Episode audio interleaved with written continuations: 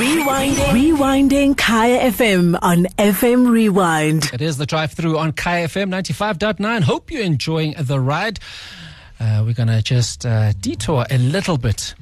Uh, just put the music on pause, turn it down a little bit because we are joined in studio by Lions rugby forward Hacjivah Dayimani, a man who plays rugby like he isn't a forward because he outstrips a lot of backline players and wingers. Hacjivah Dayimani, thank you so much for coming to the studio. I know you guys recently uh, lost a Currie Cup final, but how are you feeling? Thank you very much for having me.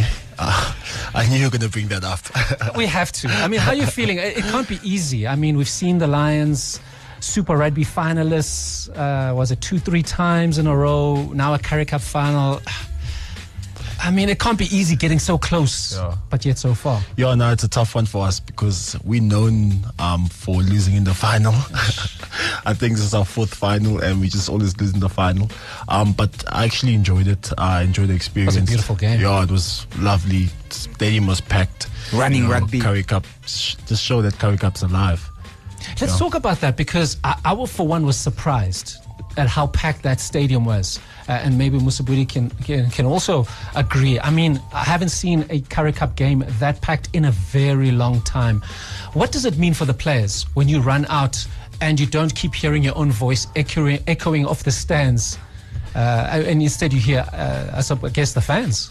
Yeah, no, for us, it's like uh, at first when obviously playing the first group stages, you know, it was like 4,000 people, 5,000 people, and, for, and that's very empty for us, you know. And all of a sudden in the in the final, you know, it was over 25,000 people, and we were just like, you know, whoa, what's going on here, you know? Um, especially for guys, you know, that's the closest you'll ever get to a Springbok attendance, you yeah. know. Mm. And for us, you know, it was like um, we were playing for something bigger than us, you know, and there was so much people supporting us from all over, you know. Especially when we stopped at the garage, we saw so many people from um, Kimberley, people from Cape Town, people from Durban that oh, came wow. over, you know, just to come and watch the Currie Cup final. Yeah. Very nice. And and and on that, um, what is it like then being a recognizable person? You are Hacjivah Dayimani. I mean, uh, you're a rugby player. But also, you're now at the stage where you know, people know who you are. So you're going to the mall sometimes. Hey, someone rec- hey. Well, what is that like? Interacting with people and being recognized when you go out or or in your daily life?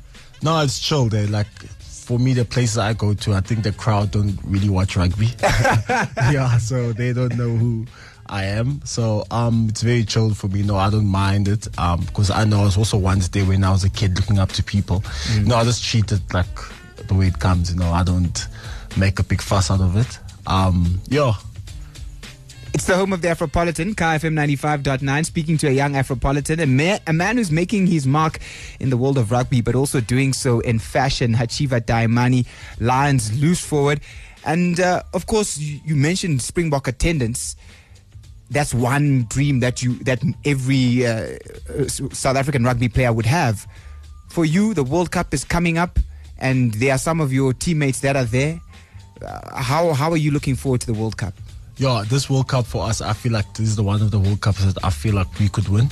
Um, personally, um, mm-hmm. I feel like we have the depth, we have everything. You know, we have ev- anything and everything to take on anyone. You know, and this World Cup will be very, very interesting, um, especially with everyone being dark horses. Mm, there's no outright favorite this yeah, time. Yeah. Um, I feel like usually we always like the All Blacks are going to win it, but this time we just don't know who's going to win it because everyone has had a loss and everyone's had a win against the All Blacks or has been ranked above the All Blacks.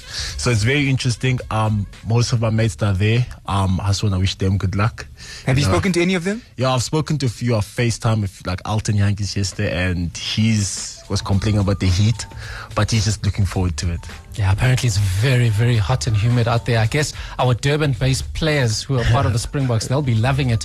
But maybe talking talking about that, the Springboks go into this World Cup as the only team who yet to taste defeat this year.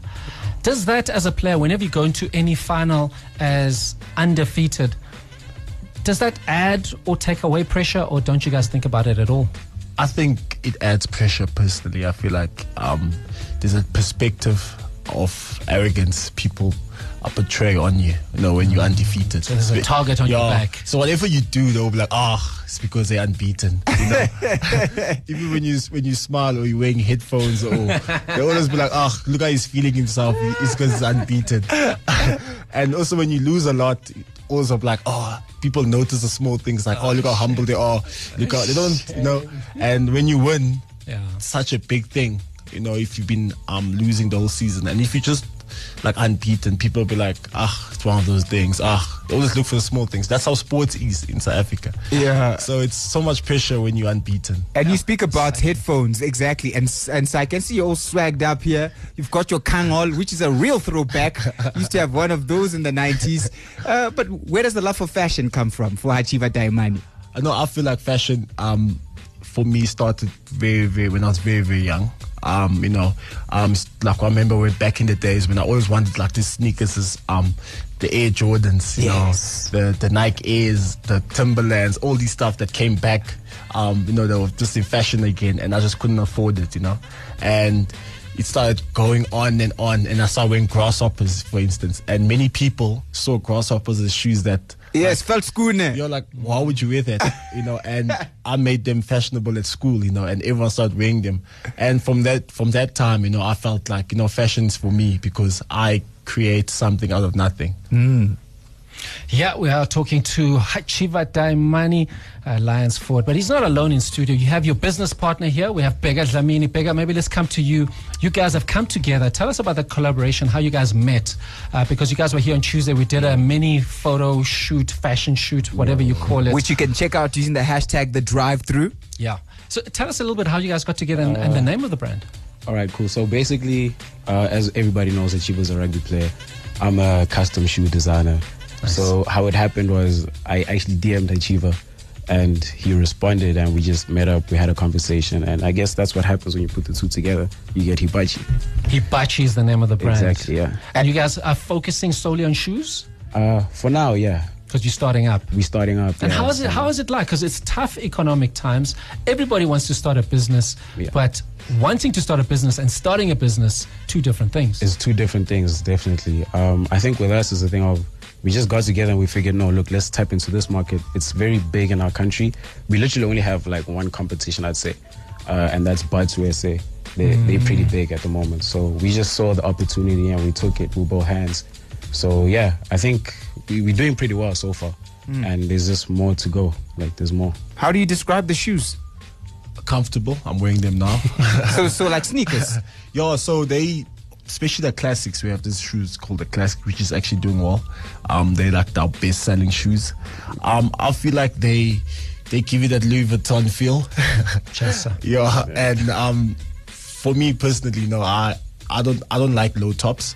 I'm a high top person, but these shoes are just different. And I told Bega when I put them on, I'm like, listen, we're going with these shoes. And Doc Bega's like, no, high tops, high top. I'm like, hey. I'm feeling. I'm wearing the size 13s. We're going with these shoes. there we go. Creative differences. And I suppose that, that's another thing. Um, you guys just bring something different to this bigger. You Yeah. are the more creative. Yeah, yeah. Um, I know he's a big guy with a lot of muscles. What does Hacjivah bring to all of this, except right. demanding that he wants Yeah. low tops? Um, I think you know my, my, relationship with Hacjivah started as like pure business, and we just grew into friends. So I guess when we started out, he came as a guy who was gonna fund everything. Um, and I mean, he's Hacjivah Diamond, he's so got that rugby money. It helps a lot. but we It's got that actually, Currie Cup money. we actually do sit down and knock heads all the time as to which designs we're going with, how this needs to look, and how that needs to go look. And yeah, we just work well together. Um, so yeah, he has a big input. He has a lot of input on the creative side as well, apart from the financial side of things. So yeah, it's pretty exciting. so where do we get the shoes, gents? www.hibacci.com. How do I spell Hibacci? H I B A C C I. Uh huh. And you can go on Instagram, or you can DM one of us. We will reply. Mm, Hacjivah loves being DM'd. As you can see, this is how this came together. As is tradition, though, Hacjivah, we do have a challenge for you. Just a few questions. It is the Rugby World Cup, so we're going to throw some Rugby World Cup questions for you. We're going to make them South African. Okay. Maybe that will make it easier for you, maybe not.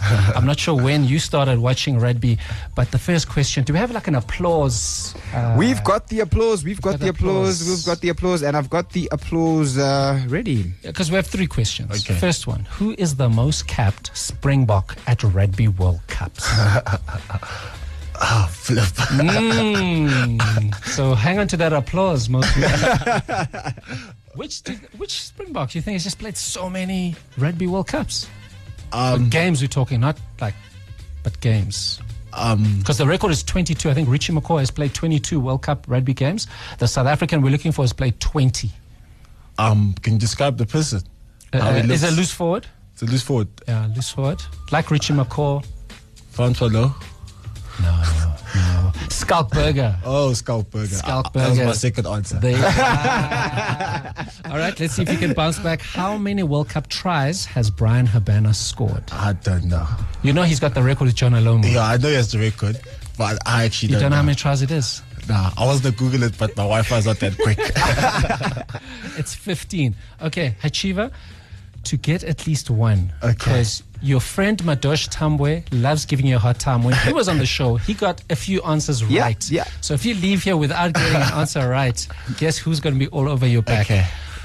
Okay, which South African has scored the most points at a Rugby World Cup? So a clue, it's got to be a fly half because they kick a lot of points. And he's got to have played at least two World Cups. Yeah. So which Oh, fly half?